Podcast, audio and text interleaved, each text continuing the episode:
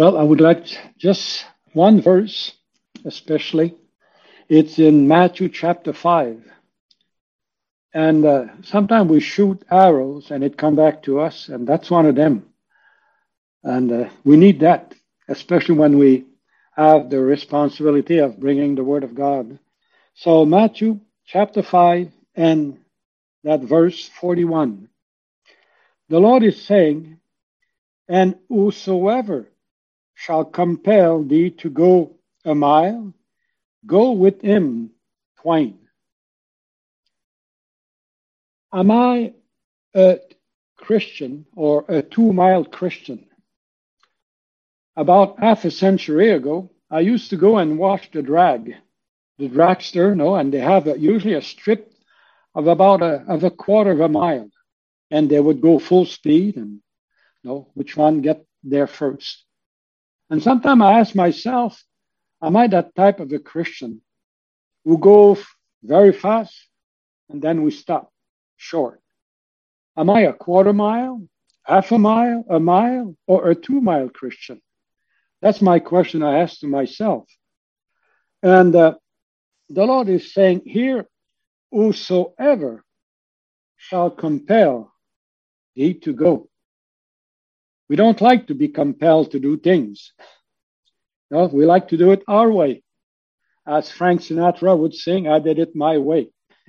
It's not the good way. It's always the bad way. The results are terrible. But when it is his way, well, it brings glory to, to him and it fill our heart with the joy of the Lord.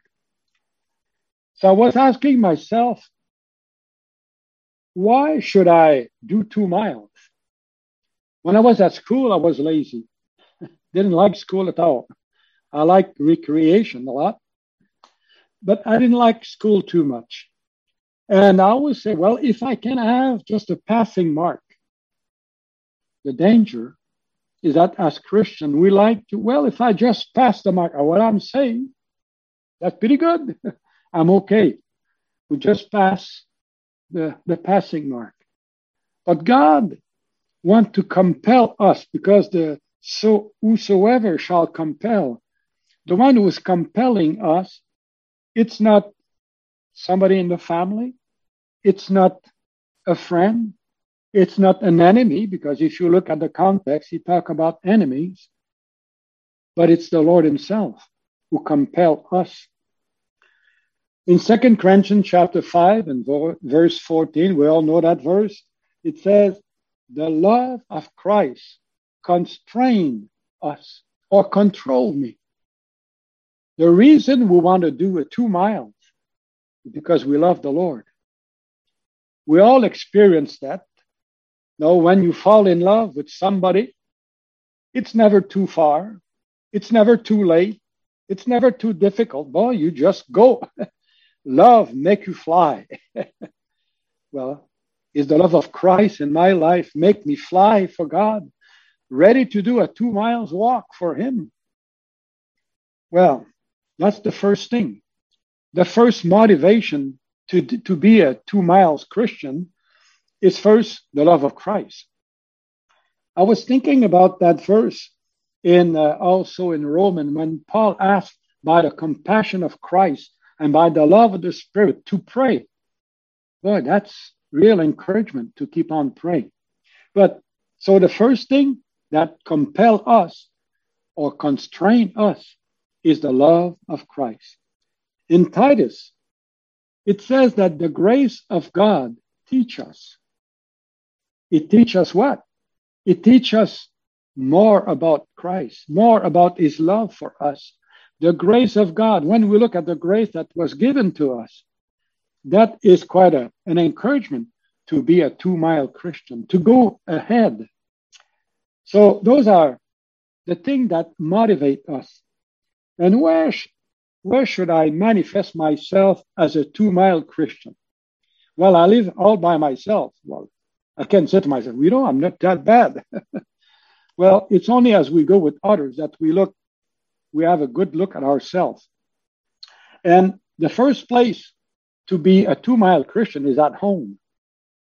With for those who have children, for those who have no grandparents with living with them, whoever there is around, in home, in the home. That's where we need to be a two mile Christian. I won't go in deep of that, but we all know what I mean.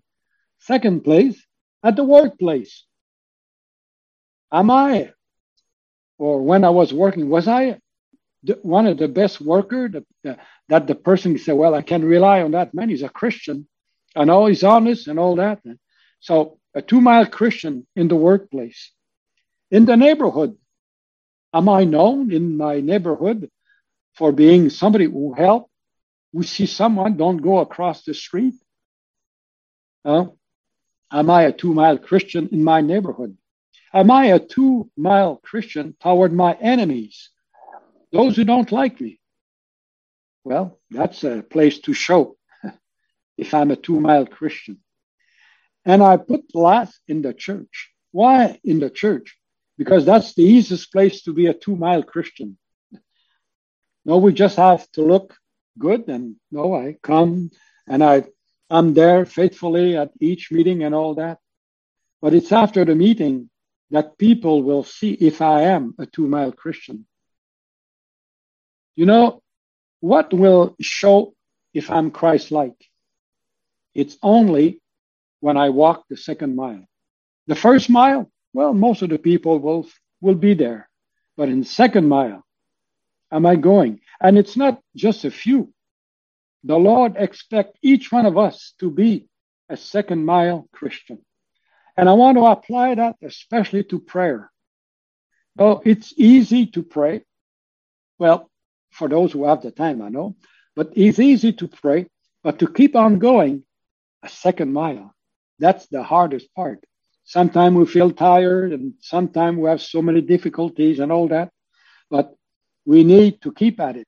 We need to be a second mile prayer man, prayer woman. That's what we need.